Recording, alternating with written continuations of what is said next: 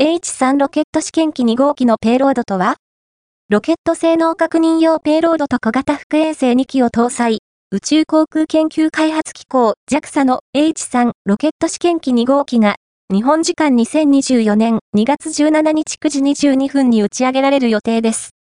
試験機1号機による H3 の初飛行は、2023年3月7日に実施されましたが、2段目の LE-5B3 エンジンに点火できず、打ち上げは失敗し、搭載されていた先進工学衛星、第一3号 ALOS-3 は軌道投入できませんでした。試験機1号機の打ち上げ失敗を受けて、試験機2号機では、ロケット性能確認用ペイロード VEP-4 が搭載されます。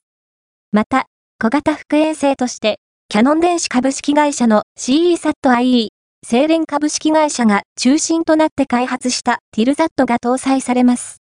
三菱重工業が製造したロケット性能確認用ペイロード VEP-4 は、第一3号と同じ約2.6トンの質量を持ち、全長は約3.5メートルあります。VEP-4 は、打ち上げから1時間48分後、第2弾機体を軌道離脱させるための2回目のエンジン燃焼が停止、SECO2 した後に分離確認試験が行われます。VEP-4 は、衛星分離部 PAF にストッパボルトとクランプバンドを用いて結合されています。